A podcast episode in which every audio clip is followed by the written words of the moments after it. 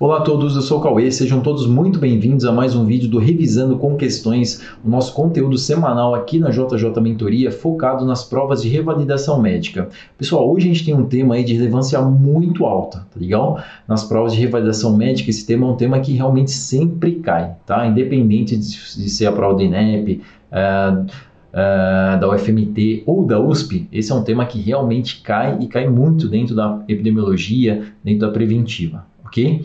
Então hoje a gente vai falar sobre SUS, pessoal, Sistema Único de Saúde.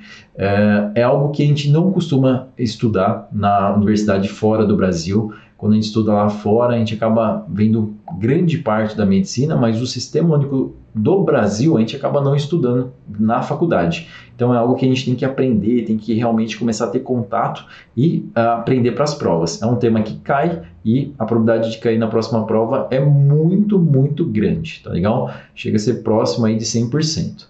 Então, a gente tem que saber esse tema. Sem dúvida nenhuma, é um tema quente que a gente tem que saber para realmente não errar, não desperdiçar a oportunidade de acertar uma questão. Pode cair uma, duas, três, até quatro questões relacionadas a isso, sem dúvida nenhuma. Né? Pensando numa prova de 100 questões, com mais uma, uma, algumas questões excursivas que podem vir a ocorrer. Então, realmente é um tema muito importante, é um tema que a gente vai começar hoje, a gente não vai esgotá-lo, né, devido à sua grandiosidade, devido à quantidade de informações que a gente tem que saber sobre o SUS. Mas vamos lá. Uh, inicialmente eu vou fazer o quê? Vou contextualizar para vocês. Vamos pegar o contexto histórico do Brasil antes do SUS, a criação do SUS e depois da criação do SUS, como que foi organizado, tá legal? Então, assim, vou pegar alguns pontos específicos, pontos que são mais comuns de serem cobrados nas provas, claro que a gente não vai estudar tudo, né? Mas hoje a gente vai fazer aí essa, essa ideia geral relacionada ao Sistema Único de Saúde do Brasil. A ideia, pessoal, é pegar quatro questões das provas de revalidação e a gente poder esmiuçar essas questões, tá legal? Então vamos lá. Em relação ao contexto histórico, a gente vai dividir lá em República Velha, na Era Vargas, lembrando que na Era Vargas tem um ponto bastante relevante. Em 1953 foi criado o Ministério da Saúde o Ministério da Saúde não tem a força, não tinha né, a força que tem hoje. Hoje, realmente, o Ministério da Saúde tem uma série de atribuições e realmente ele é bastante forte aí pensando nos ministérios. Naquela época, não, tá legal? Depois da Era Vargas, a gente tem o regime militar. Depois do regime militar, a gente tem a Nova República. A Nova República foi o período que foi criado o SUS. Depois a gente tem a pós-constituinte. Então a gente divide basicamente nesses cinco momentos aí históricos. Lembrando que na era Vargas foi criado o Ministério da Saúde lá em 1953, que naquele momento não tinha tanta importância. Depois, na Nova República, foi a criação do SUS. A gente vai falar mais sobre isso. Pensando, pessoal, em sistema de saúde, é, a gente começa a falar sobre CAPS. O que, era o CAPS? CAPS era as caixa, a caixa, na realidade, de aposentadoria e pensões. Uh, ele era voltado para a saúde? Ele era voltado para toda a população? Não, tá? Ele era voltado para diferentes áreas, ou seja, para trabalhadores urbanos, tá? Então, ele é uma classe de trabalhadores que cri acabaram criando essas caixas de aposentadorias e pensões. A gente chama também a CAPES de Lei Eloy Chaves, tá legal? Uh, isso foi criado em 1923 Uh, devido à pressão dos trabalhadores urbanos. Nesse momento, tinha muitos trabalhadores urbanos, né? nesse momento estava crescendo cada vez mais trabalhadores urbanos e começaram a criar esses movimentos que tinham que criar algum sistema ali de saúde para que esses trabalhadores tivessem a possibilidade de usufruir. Tá? Então, não era para todo mundo, era só para esses determinados trabalhadores urbanos. ok? Uh, o CAPS ele foi unificado e foi criado as, uh, a IAP. O que, que é IAP? IAP é um Instituto de Aposentadoria e Pensão, tá legal? Então a gente tinha lá a Caixa de Aposentadorias e Pensões, com a unificação de várias caixas de aposentadorias e pensões, foi criado então os institutos de aposentadorias e pensão. Então era algo que era inicialmente pequenininho, criou, pegou várias caixas, vários CAPs e aí criou-se então algo maior, tinha mais renda, então com isso pôde-se criar, fazer diferentes é, estruturas com essa renda maior, ok? Em relação ao IAP, que são os Institutos de Aposentadorias e Pensões, ele começou lá em 1933, tá legal? Então, lembrando lá do CAPS, menorzinho, juntou vários, criou-se o IAP, 10 anos, lá em 1933.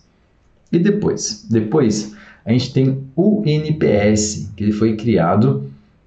O NPS é o Instituto Nacional de Previdência Social, ele continuava sendo voltado para a economia formal. Então, só tinha direito de usufruir desse serviço quem fazia parte da economia formal. O NPS ele foi criado lá em 1966. Depois uh, teve uma junção ali, o INAMPS. Tá? O INAMPS é algo um pouco mais relevante aí, que durou um período um, Assim, teve um período de 1977 até 1993. Ele até coexistiu com o SUS. O SUS estava criado, já estava acontecendo, mesmo assim ainda, ainda tinha o INAMPS, tá legal? Então, basicamente, o INAMPS é o Instituto Nacional de Assistência Médica da Previdência Social. Ele é um serviço de saúde que ainda não é universal, né? Isso é importante, não confundam, tá? O único que será universal ali vai ser o SUS. O INAMPS, ainda mesmo sendo grande, tinha renda, tinha uma série de ferramentas ali, mas ainda ele não era universal, ele era voltado para a economia formal, tá legal? Apenas os trabalhadores, contribuintes e beneficiários diretos podiam usufruir do INAMPS. Beneficiários diretos a gente pode colocar como exemplo, por exemplo, os familiares, ok? Uh, em relação aos demais cidadãos, se a gente pensar lá em 1977, quando já tinha o INAMPS, a população no Brasil crescendo, o número é, relevante já de pessoas, o é, que, que acontecia quem não trabalhava na situação formal, quem não tinha, não fazia parte né, da economia formal, eles ficavam à mercê do sistema, eles poderiam utilizar, por exemplo, as santas casas de misericórdia, tá? Então, realmente, é, quem não tinha uma renda, não tinha muitas opções, né? não tinha nenhum serviço público ali. E as Santas Casas de Misericórdia, elas ajudavam nesse sentido, que a partir de ajuda de freiras, de diferentes uh, voluntários, tinha Santas Casas e essas Santas Casas, elas, elas atendiam esses pacientes realmente que não tinham condições financeiras para pagar um hospital ou algum outro tipo de serviço médico, tá legal? Vamos lá. Em relação o pré-SUS ali, né? Se a gente pensar no INAMPS até o SUS, o que, que a gente tem de muito relevante para a criação do SUS? O SUS, claro que não apareceu do nada, né? É, a população lá já vinha é, de alguma forma pensando, não, mas poxa, tem INAMPS, mas eu trabalho muito, mas eu não trabalho necessariamente de forma formal, então não tenho direito a usufruir do serviço do INAMPS. Então, a população lá estava ali em burburinhos, querendo que tivesse algum serviço realmente para a população. Na oitava Conferência Nacional de Saúde, teve essa discussão. Essa oitava conferência é um marco, tá? Pensando aí no SUS. Então, ela ocorreu em 1986 em Brasília. Foi onde a gente considera que houve a idealização do SUS, tá legal? Uh, qual que era a grande diferença do SUS, do INAMPS, do IAPS, do CAPES a grande diferença era a universalização da saúde. Né? Então, a ideia de criar um sistema único de saúde para a população brasileira, ou seja, universalizar, independente se a pessoa morava no norte, nordeste, sul, uh, centro, ela teria essa oportunidade de usufruir do sistema único de saúde. Tá legal? Então, um grande ponto é a universalização. ok? Isso ocorreu então em 1986. É, no governo Sarney houve lá uma nova Constituição, a Constituição de 1988, tá? Na Constituição de 1988 é, ocorreu uma série de mudanças e uma delas foi a garantia da implantação do Sistema Único de Saúde. Poxa, Cauê, mas então o Sistema Único de Saúde ele nasceu lá em 1988? Teoricamente sim, né? Teve ali um embrião, teve o um nascimento realmente do SUS, mas naquele momento a gente sabia que ele já eh, ele tinha que existir, estava garantia a implantação dele, mas ainda não tinha muitas ferramentas organizacionais, institu institucionais relacionado ao Sistema Único de Saúde. Então ele nasceu teoricamente na Constituição de 1988, mas não necessariamente já começou a, a ter serviços para a população naquele momento. Demorou um tempo, tá? Uh, tem uma lei, a Lei 8080, tá? que realmente é Uh, basicamente é a mais importante, tá legal? Vai ter outras que também são muito importantes, mas a lei 8080/90, por que barra 90? Porque foi em 1990, tá legal? Ela é a lei orgânica da saúde. Então não esqueçam dessa lei, lei 8080. O que, que ela tem de tão importante? Ela regulamenta o Sistema Único de Saúde e detalha ela detalha quanto à organização, a estruturação e os princípios do Sistema Único de Saúde, tá legal? Então, assim, em 88, uh, ah, garantiu-se a implantação do Sistema Único de Saúde, mas não tinha muitas informações. Lá em 1990, aí sim, aí teve a regulamentação e o Sistema Único de Saúde ele foi detalhado, tá legal? Então não esqueçam disso, isso é algo bastante importante, bastante relevante. Então, em 1990, a gente já tinha é, a parte burocrática pronta do SUS, só que a gente não tinha a parte prática. Então, foi feito ali em 1990 a Lei 8080 e a partir dessa lei a gente tinha teoricamente a teoria de como iria organizar, como iria funcionar o SUS. Estava dando os primeiros passos na realidade. Né? Então, a Lei 8080, o que, que ela traz para a gente? Ela traz basicamente as principais atribuições do Sistema Único de Saúde. Para a gente poder falar das atribuições, a gente tem lá os princípios, tá? Então, a gente vai definir os princípios éticos barra doutrinários, tá? Quais são? São três. Tem alguns que colocam três, eu já vi na literatura também quatro, tá? Vamos falar desses três. Quais são? Universalidade, ou seja, todas as pessoas no Brasil podem utilizar desse novo sistema, independente de ser brasileiro ou estrangeiro, tá? Em território brasileiro tem, vai poder usufruir do Sistema Único de Saúde, tá legal? Então a universalidade, isso é algo que era uh, tinha uma luta para que realmente pudesse acontecer, né? Lembrando lá que no INAMPS, no CAPES e APS no INPS não tinha isso, né? Era classe, uh, os trabalhadores formais. Então o SUS ele muda totalmente isso. A partir de agora, todo mundo que esteja em território brasileiro vai ter a opção de utilizar o sistema de saúde brasileiro, tá legal? Segundo, equidade. Equidade, se a gente fosse definir ali bem rapidamente, seria tratar as pessoas de forma desigual. Então, na realidade, tratar os desiguais de forma desigual. Tá? Depois a gente vai falar mais sobre isso, é um pouquinho confuso, parece, né? mas equidade é algo que é relativamente fácil, tá legal? Tem uma questão relacionada a isso, a gente vai discutir isso melhor. E a integralidade. Então, no SUS, o Sistema Único de Saúde, ele vai ter várias ferramentas que é o ideal é que elas se integrem, tá? Isso vai fortalecer o SUS. Então, a gente tem lá, de repente, uma unidade é, de saúde, uma unidade básica, uma unidade que realmente não tem muitas ferramentas, mas ela pode uh, ser algo complementar a alguma outra coisa, a um hospital, a um outro sistema.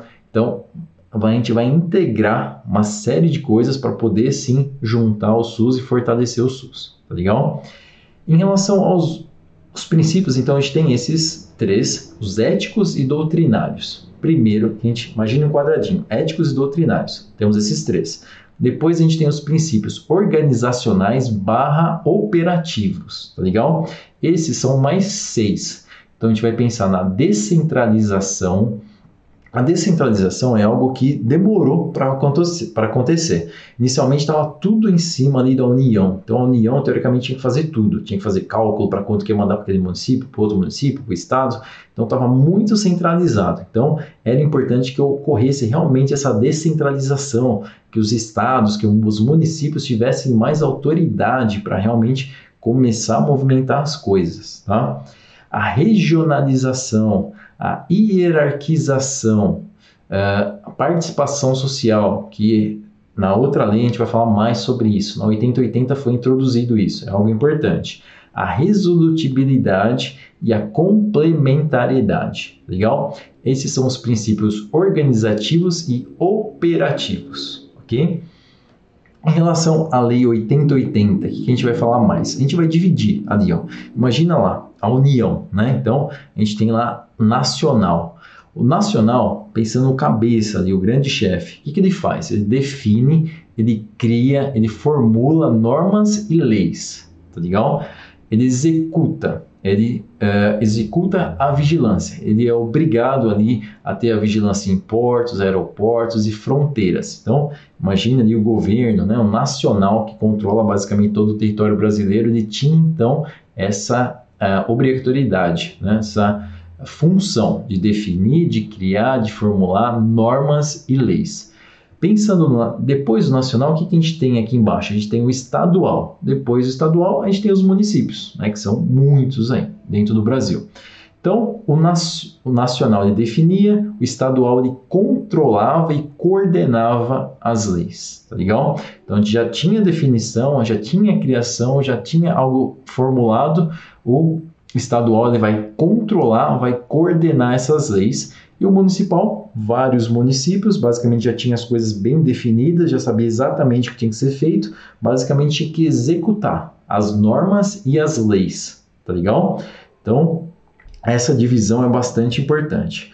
Então, no que tange a organização e funcionamento do SUS, a Lei 8080, se a gente fosse resumir ali numa, numa única linha, seria isso, tá legal? Ela tange a organização e o funcionamento do SUS vocês podem ver que realmente isso foi muito importante, porque não adianta a gente falar, não, agora a gente vai ter um sistema único de saúde, mas a gente vai ver como que ele vai funcionar. Não, né? A gente tem que saber, começar a criar ferramentas para que as coisas realmente começem a engrenar e girar, tá legal? Então a Lei 8080 ela funcionou muito bem para isso. Depois a gente tem a Lei 8142 ou Lei 8142 que é extremamente importante também, aparece muito nas provas, tá legal? Qual que é o ponto extremamente importante da 8142? É a participação social, tá? Isso é algo bem bacana, isso é algo que infelizmente talvez a gente não use do jeito que a gente tem que utilizar o Sistema Único de Saúde, talvez a participação social, o povo realmente... Uh, criando, uh, buscando ferramentas, realmente acreditando no sistema único de saúde, tentando participar mais talvez a gente poderia melhorar em relação a isso. Infelizmente, a gente ainda peca em relação a isso. Pensando na participação social, o que, que a gente tem? Os usuários do Sistema Único de Saúde, eles têm uma participação ali de 50%. Os profissionais de saúde, 25%. Os prestadores de serviços, os representantes do governo, eles pegam mais essa parcela aí de 25% da participação social, legal? Vocês veem quanto é importante, quão relevante os usuários são. Eles são 50%, então eles têm realmente uma relevância bastante alta. Infelizmente, talvez a gente não utilize toda essa relevância que a gente tem. Em relação aos conselhos, foi criado então os conselhos e as conferências, pessoal. Isso é algo que cai nas provas também, para a gente fazer o diferencial ali entre conselhos e conferências, tá? Imagine o seguinte: conselhos são grupos de pessoas né, que se reúnem para poder fazer uma série de coisas. As conferências, conferências normalmente a gente já imagina algo maior, né? Eu na minha cabeça já imagino um auditório gigantesco com milhares de pessoas dentro de uma conferência, tá legal? Então, isso é legal para a gente poder diferenciar. Os conselhos são algo menor e as conferências são algo bem grande, ok? Então, os conselhos eles ocorrem de forma mensal. Eles são considerados deliberativos e permanentes, tá? Uh, algo que pode cair, mas sinceramente nunca vi, mas pode cair. O Ministério Público, o Poder Judiciário, o Poder Legislativo, eles não uh, compõem os conselhos, porque senão teria muito conflitos de interesse, tá legal? Em relação aos conselhos, 50% é formado pelos usuários do Sistema Único de Saúde. Isso é um paritário que a gente fala. Em relação a distinta, é um segmento não representa o outro. É, a gente tem que ter isso, né? Um segmento não representa o outro. Então a gente não pode ter vários segmentos ali, todos representando a mesma coisa, porque senão a gente vai ter novamente aí esse conflito de interesse. Então a gente tende a separar, realmente a quebrar em vários uh, bloquinhos ali, né, os usuários, para a gente poder realmente não ter tanto conflito de interesse que infelizmente a gente sabe que ocorre. Em relação uh, a ser autônoma, é uma outra característica dos conselhos. para que não tenha conflito de interesses, tá legal? Então, assim, tem várias ferramentas que a gente tenta quebrar esses conflitos de interesses. Infelizmente é difícil, mas existe as ferramentas. Em relação às conferências, qual que é a grande diferença em relação aos conselhos? Por exemplo, em relação ao período. Lembrando que os conselhos eles são mensal. As conferências não, elas são de quatro em quatro anos, tá legal? O que, que elas fazem? Basicamente, elas avaliam a situação da saúde e criam novas diretrizes. Né? Essas diretrizes elas têm que ser sempre criadas, tem um número mínimo de diretrizes para serem criadas? Não, né? Basicamente vai ser feita uma avaliação. Se estiver tudo muito ruim, se os dados estiverem todos muito alterados, aí sim vai ter que ter uma série de mudanças para tentar alinhar isso, melhorar essas coisas. Mas se tiver tudo muito bem alinhado, a tendência é que não tenha novas grandes diferenças, muitas novas diretrizes, tá legal? Então a gente basicamente a gente vai avaliar dados e uh, a situação da saúde e criar diretrizes para poder ajustar essas alterações que a gente julgue que estejam ruins. Uh, elas, as conferências basicamente elas são convocadas pelos conselhos. Uh, os, o conselho ele é consultivo e temporário, tá legal? Uh, então, basicamente é isso: os conselhos e as conferências. Lembrando que as conferências elas têm um peso grande de realmente avaliar tudo que ocorreu naqueles quatro anos e criar novas ferramentas, criar novas diretrizes aí para poder fazer os ajustes para melhorar, sempre em busca da melhora, né? Sem dúvida nenhuma, sempre tentando melhorar para melhorar ali o sistema de saúde. E em relação à verba, a verba do governo ela é feita as transferências regularmente. Depois a gente vai falar um pouco mais de onde que vem, quais impostos que realmente vão ser separados, porcentagem deles para que possa uh, formar aí a verba do Sistema Único de Saúde. Uh, em relação à Lei 8.142, a gente tem também as NOBs, tá? que são as normas operacionais uh, básicas. Então é norma operacional básica, a NOB. Tem a NOB de 91. É uma NOB que ali inicialmente ela parecia que ia ter uma série de mudanças, mas ela foi revogada. Tá? Então acaba que ela não tem uma força muito grande, normalmente ela acaba não sendo cobrada nas provas exatamente por esse ponto, que ela ali foi criada, mas tinha uma série de discussões, uma série de coisas, e ela em determinado ponto ela foi revogada. Depois, a próxima NOB, a próxima norma operacional básica é a de 93, tá? Que, que ela faz? Ela essa norma é, ela cria normas e procedimentos reguladores, tá? Então, a NOB 93, o que, que ela tem ali de pontos-chave? Se a gente fosse dividir ali numa frase, ela tem processo de descentralização da gestão das ações e serviços de saúde. Lembra lá, a Lei 8080, a gente já tinha ali como princípio a descentralização mas era algo que estava ali, mas falava, pô, mas como que eu faço isso? Eu sei que isso é importante, mas não sei como que eu vou fazer. Na NOB 93, é como se fosse uma emenda ali dentro da lei, né? Não é isso exatamente, mas assim, é uma informação que chega para a gente poder fazer algo que já estava pré-definido. A gente tinha uma palavra lá, descentralização. Vamos fazer, é importante, mas como que faz? A NOB 93 ela vem para isso, para mostrar, para realmente dar as informações como que deve ser feita essa descentralização ok? Depois da NOB 93, a gente tem a NOB 96. A NOB 96 ela tende a ser cobrada mais, tá legal? Porque a gente tem ali o PAB, né, que é o piso de atenção básica. Hoje a atenção básica ela vem se fortalecendo, alguns anos vem criando-se ali uh, uma série de ferramentas, uma série de estrutura realmente. Você vê que parece que foi crescendo de forma de tijolinhos e hoje a gente chegou aí, o Brasil, realmente a ter uma atenção básica em alguns estados, em alguns municípios realmente fortes, tá legal? Claro que ainda tem muito para melhorar, mas assim, as coisas estão mudando e realmente a atenção básica parece que ela veio realmente para ficar e para se fortalecer cada vez mais. Então, além de 96, a gente tem o PAB, né? o PIS de atenção básica. Tá? Então, a gente tem o PAB fixo e o PAB, o PAB variável. Tá? O fixo, basicamente, é assim, a gente tinha uh, um piso, uh, todo município recebe de forma per capita. Então, tem município que tem 10 mil pessoas, tem município que tem um milhão. Né? Então, ele vai receber ali um fixo necessita de plano municipal de saúde. Então, o município tinha que fazer um plano para poder oferecer para o Estado e o Estado oferecer para uh, a União para poder receber aí essa quantia. Então a gente tem aí o PAB, o piso da atenção básica fixo, e depois foi criado então o variável. Né? O variável é de acordo com o que uh, o município ele se responsabiliza a fazer, tá legal? Se ele falar assim, eu quero também o PAB variável, então você vai ter que fazer determinadas funções.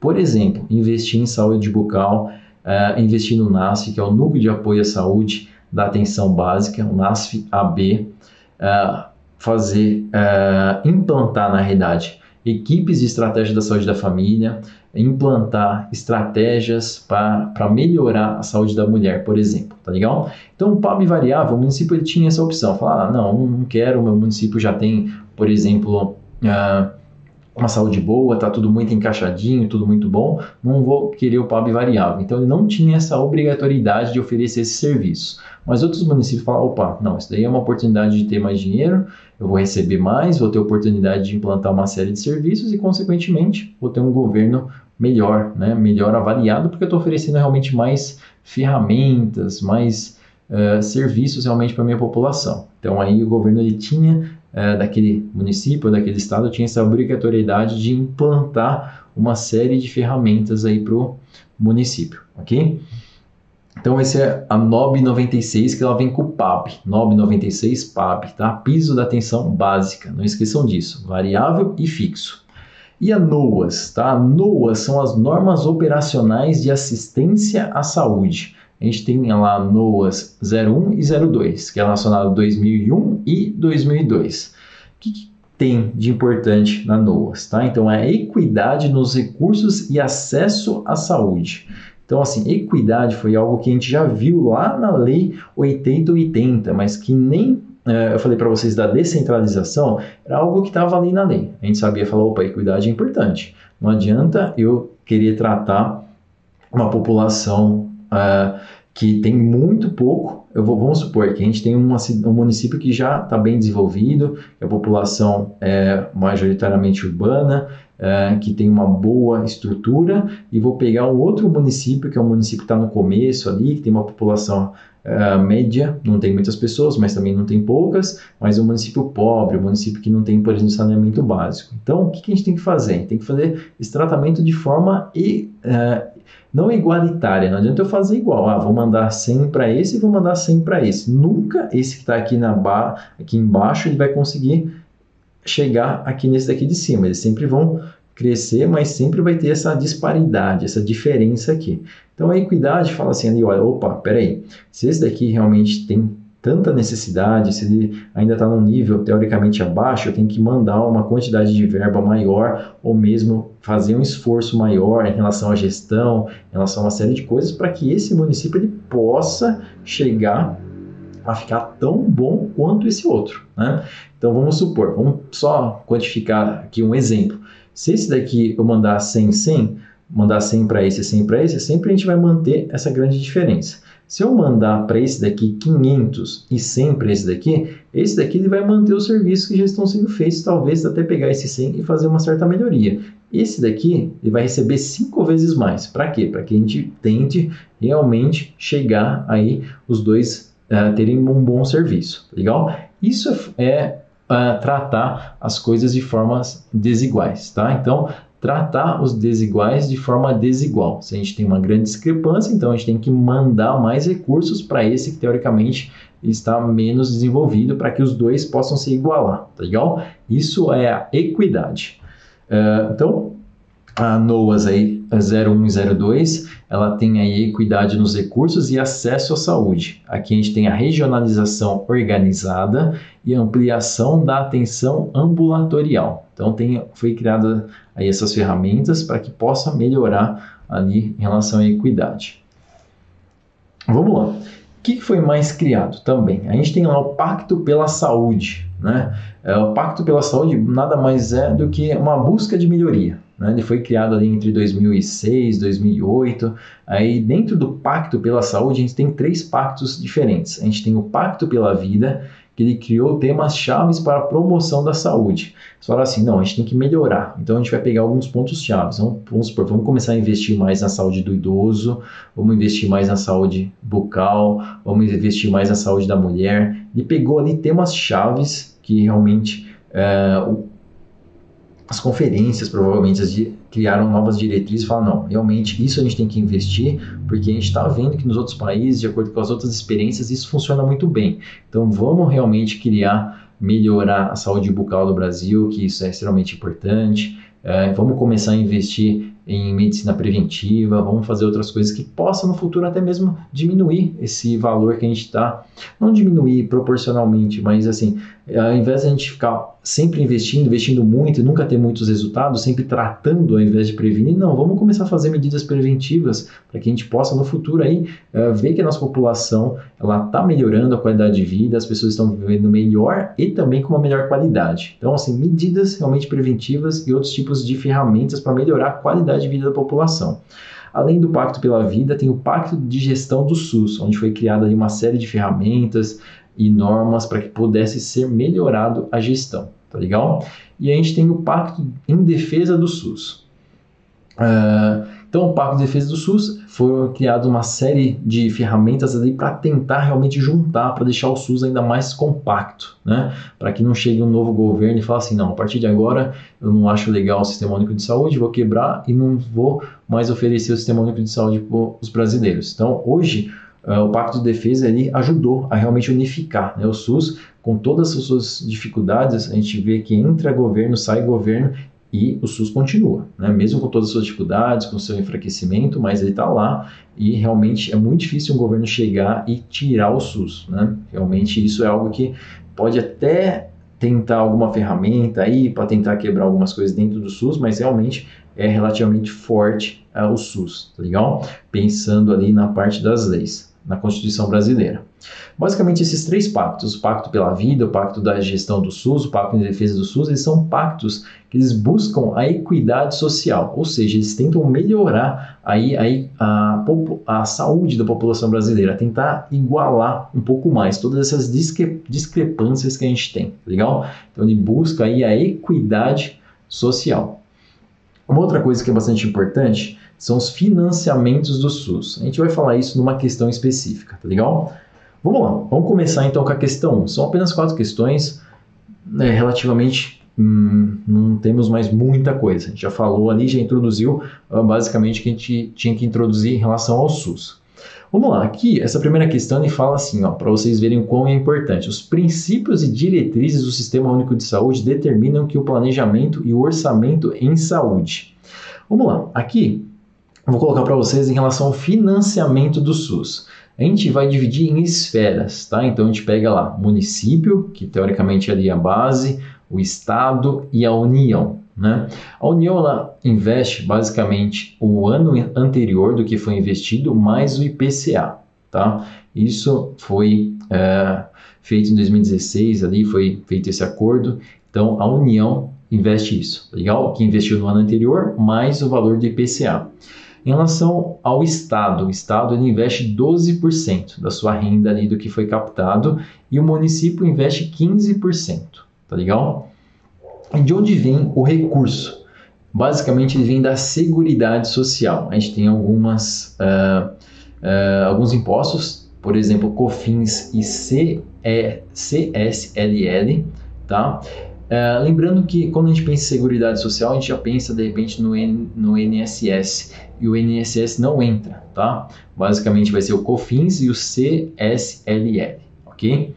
Uh, então, isso acredito eu nunca vi cobrando na questão, pessoal, mas é importante a gente ter essa diferença de esferas, né? Que a União investe um valor, o Estado investe outro e o município investe outro. Legal? Essas três esferas vão ter investimentos aí através do SUS e esse investimento ele vem através de impostos, né? Que é pago pela população. Uh, os impostos que a gente fala da Seguridade Social, basicamente COFINS e o CSLL, ok? Pode cair isso, sinceramente nunca vi cair isso de forma específica, mas pode cair. Vamos lá, aqui voltando para a questão alternativa A. Ó, são prerrogativas de direção nacional do SUS consultadas comissões tripartite e bipartite dos conselhos de saúde? Não, tá legal? Pensando aí os princípios diretrizes que determinam o planejamento e orçamento de saúde? Não. A B, depende da aprovação dos conselhos nacional e estaduais de saúde nos anos em que não acontecem as conferências de saúde? Não, Né? Lembrando que as conferências as ocorrem de 4 em 4 anos, mas ali a gente também tem os conselhos que ocorrem de forma mensal, ok? A C, ó, ficam vinculadas ao plano de saúde de forma que apenas situações de emergência ou calamidade pública podem justificar a destinação de recursos não constantes do plano. É exatamente isso, pessoal. É feito o plano de saúde. Né? Esse plano de saúde tem lá as esferas, a União, o Estado, o município. A gente tem definido uma porcentagem, a gente tem definido ali o quanto mais ou menos que vai ser feito e assim as, as porcentagens são definidas, né? Fato. Tem ali as porcentagens. É, agora, em quanto que vai investir exatamente em valor vai depender realmente da renda, né? Que é feita ali através do imposto. Então, Realmente, o planejamento e o orçamento em saúde ficam vinculados ao plano de saúde de forma que apenas situações de emergência ou calamidade pública podem justificar a destinação de recursos não constante no plano. Então, a gente tem o plano, tem o recurso para a gente poder mandar mais, para a gente poder mudar essa, essa porcentagem ou mesmo essa quantia que vai ser enviada só se realmente tiver uma situação de emergência ou calamidade pública, tá legal? Por exemplo, um tornado, algo parecido com um tornado. Uh, Hum, às vezes no sul do Brasil acontece alguma coisa parecida com um tornado, então de repente alguma coisa de calamidade pública, uma emergência, realmente uma enchente, né, que no Brasil é muito comum, às vezes uh, municípios, estados que são aí atingidos por grandes enchentes, aí pode ser enviado um recurso a mais que não está no plano, mas apenas nesses casos de emergência ou calamidade pública, tá legal? Então a gente vai ficar aí com a alternativa C. Em relação à questão número 2, vamos lá. Questão número 2, na pesquisa realizada para avaliação da implantação da estratégia da saúde da família no Brasil, publicada pelo Ministério Público de dois, Ministério da Saúde, perdão, de 2006, a tendência geral observada foi a melhoria dos indicadores de saúde nos municípios de DH baixo. Esses dados mostram cumprimento de qual dos princípios do SUS listados abaixo. Então vamos lá. Então aqui é uma questão que basicamente ele vai falar dos princípios. Lembra que a gente dividia em dois e aí cada um desses tinha lá uma série de tinha a universalização, a integralidade, a equidade, por exemplo. Tá legal? Então aqui, o que a gente tem? Avaliação da estratégia da saúde da família. Essa estratégia da saúde da família é uma equipe que é montada e é, é, é destinado aí para a população é, na atenção primária à saúde. E aqui, no caso, é, houve é, uma melhoria dos indicadores de saúde dos municípios com IDH abaixo de 0,7. Ou seja, eles pegaram municípios com IDH baixo, implementaram a estratégia da saúde da família é, e qual que é o princípio do SUS que rege isso. Né? É, então, vamos lembrar lá, já falou bastante, né? que, que é? É integralidade? Não. É hierarquização? Não. É resolutibilidade? Não. É descentralização? Também não. Né? Esse princípio aqui é da equidade, pessoal. Lembra que a gente vai pegar uh, dos municípios, dos problemas que realmente, se a gente comparar uh, um A com B, a gente vê que o B ele realmente precisa de mais. Então a gente vai implantar uh, ferramentas, estratégias para poder melhorar isso daqui. Então a gente tem lá o IDH de municípios baixos com menos de 0,7, a gente implantou uma estratégia para poder melhorar, melhorá-lo, tá? Então esse é o princípio da equidade. É uma questão relativamente fácil, coloquei aqui para vocês, para vocês realmente fixar a equidade, que realmente é um princípio aí que tende a ser cobrado nas provas e a gente não pode confundir de maneira nenhuma, tá legal? Uh, vamos lá. Questão número 3, pessoal. Uh, a gente tem aí, ó, considere que um médico ele é convidado para participar da reunião da Comissão Intergestores Bipartite para explicar sobre o fluxograma de atendimento dos pacientes diabéticos sem complicações crônicas residentes na capital. Então a gente tem ali pacientes diabéticos sem complicações crônicas. Segundo o decreto presidencial número 7508, que regulamentou a Lei Orgânica de Saúde, lembra? A Lei 8080, lá em 1990, por isso que ela é barra 90.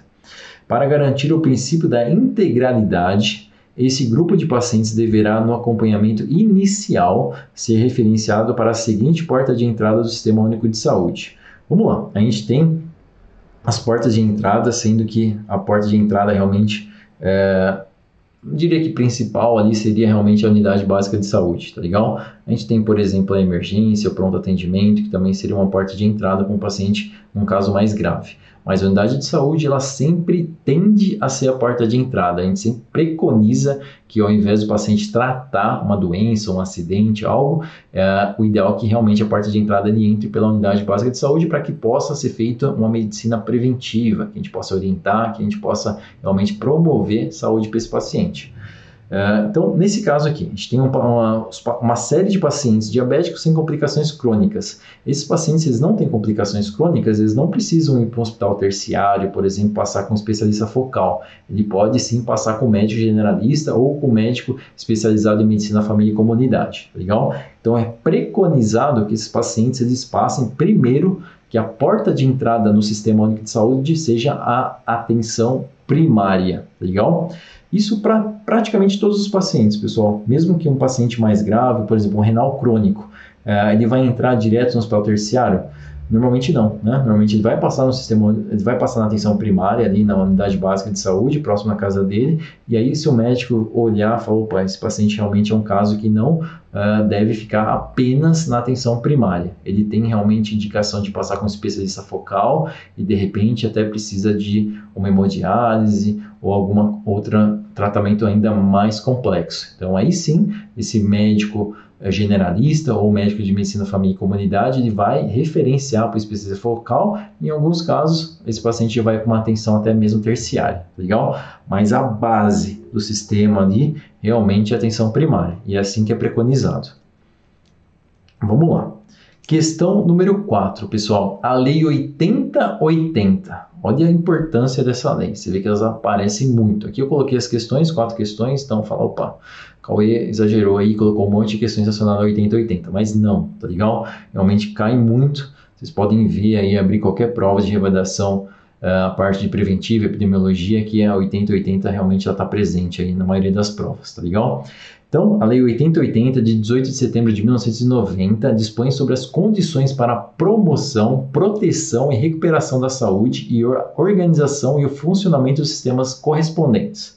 Trata-se do instrumento que, no artigo 4, cria o Sistema Único de Saúde. No capítulo 3, prevê as comissões intersetoriais criadas com a finalidade de Vamos lá, pessoal. Normalmente essas questões elas tendem a nos assustar, né? Fala assim, pô, agora que eu achei que eu sabia um pouco sobre a Lei 8080, chega essa questão falando sobre o artigo número 4, capítulo número 3, errei, não sei, não sei mais, não sei nada, o que eu sabia não era suficiente. Calma, tá? Vamos lá, tem algumas coisas que realmente são pontos chaves da lei. Realmente, se a gente for pegar a lei e for lê-la, tem um monte de coisas para a gente saber, mas é praticamente impossível a gente saber todos os parágrafos, todos os artigos realmente da lei, tá? Por isso que a gente pega pontos específicos, os pontos que realmente são mais cobrados nas provas. O que, que a gente tem aqui, ó? Uh, ele fala assim, no capítulo 3 prevê as comissões intersetoriais criadas com a finalidade de...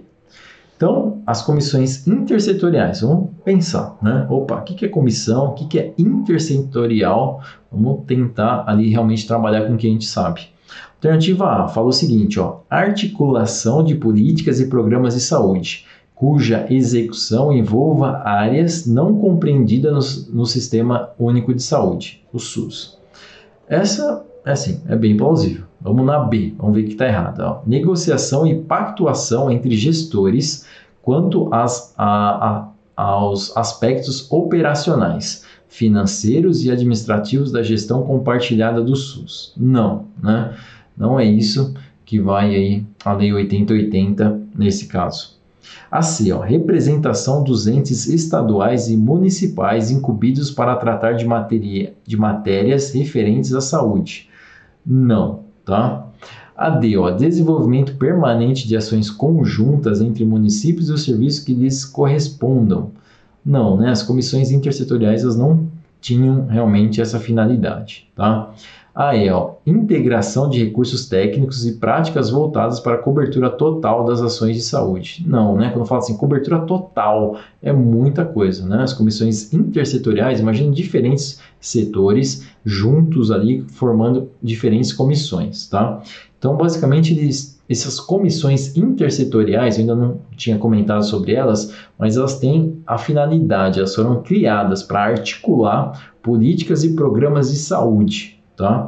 cuja execução envolva áreas não compreendidas do Sistema Único de Saúde. Então, o Sistema Único engloba tudo, né? Então, assim, claro assim, não é tudo, mas assim, tudo está correlacionado à saúde. Se a gente falar assim, ah, está entrando, se as fronteiras não estão protegidas, estão entrando uh, drogas, ou estão entrando uh, diferentes alimentos, alimentos que podem fazer mal para a população. Isso está relacionado à saúde. De alguma forma, se for uma droga, se for uma, um alimento que não seja um alimento saudável, se for uma bebida que não seja saudável, uma compra de uma carne, por exemplo, que esteja contaminada. Então, isso tudo acaba influenciando na saúde das pessoas. Então, assim, a saúde é algo realmente muito grande, né? Vários pontos da economia acabam influenciando na nossa saúde. Então, isso é bastante relevante. Então, é, a gente tem que pensar não apenas no, no que é o basicão ali, ah não, vou pensar em fazer uma ótima unidade de saúde, ou pensar em fazer um excelente hospital, ou pensar em fazer um excelente pronto-socorro, e isso vai ser o suficiente para a gente ter um ótimo sistema de saúde. Não, né? Realmente tem alguns pontos, algumas áreas que elas não são compreendidas pelo sistema de saúde, e aí as comissões intersetoriais, elas vêm exatamente para isso. A gente pega vários setores, a gente junta fazendo comissões e a gente começa a trabalhar e articular políticas e programas de saúde que a gente possa realmente pegar algumas áreas que ainda não foram compreendidas pelo SUS, tá legal? Então, basicamente, essa é a finalidade das comissões intersetoriais. Eu sei que não é algo fácil, pessoal. Realmente a gente começa a ler assim fala: caramba, será que realmente é a e a B? É, realmente não é fácil, tá? Mas aqui a ideia para vocês, pelo menos nesse primeiro vídeo, eu gostaria que vocês ficassem com pelo menos essa ordem do SUS, tá? Ah, lembrando do IAPS, do CAPS, lembrando do, uh, do INSS, do uh, INAMPS. Então, assim, lembrem desses pontos específicos, lembrando aí da criação do SUS, na Constituição de 1988, que foi implantado basicamente em 1990, da Lei 8080, uh, da 8142, desses pontos, né, da, da NOAS 2001, 2002, isso é importante, tá legal? Para vocês começarem realmente a falar, opa, o SUS não é todo uh, esse emaranhado de coisas que eu imagino, tá? Então, assim, vamos focar. Eu vou fazer depois mais algumas resoluções focadas em algumas outras questões que abordam alguns outros pontos específicos do SUS, tá legal? Mas com essa introdução, eu imagino aí que vocês agora, talvez alguns de vocês que não tinham muita ideia do SUS, eu espero que esteja ficado um pouco mais claro para vocês, tá legal? Então vamos juntos aí, pessoal. Espero que tenha gerado valor para vocês. Um grande abraço, uh, ótimos estudos para vocês e até o próximo vídeo.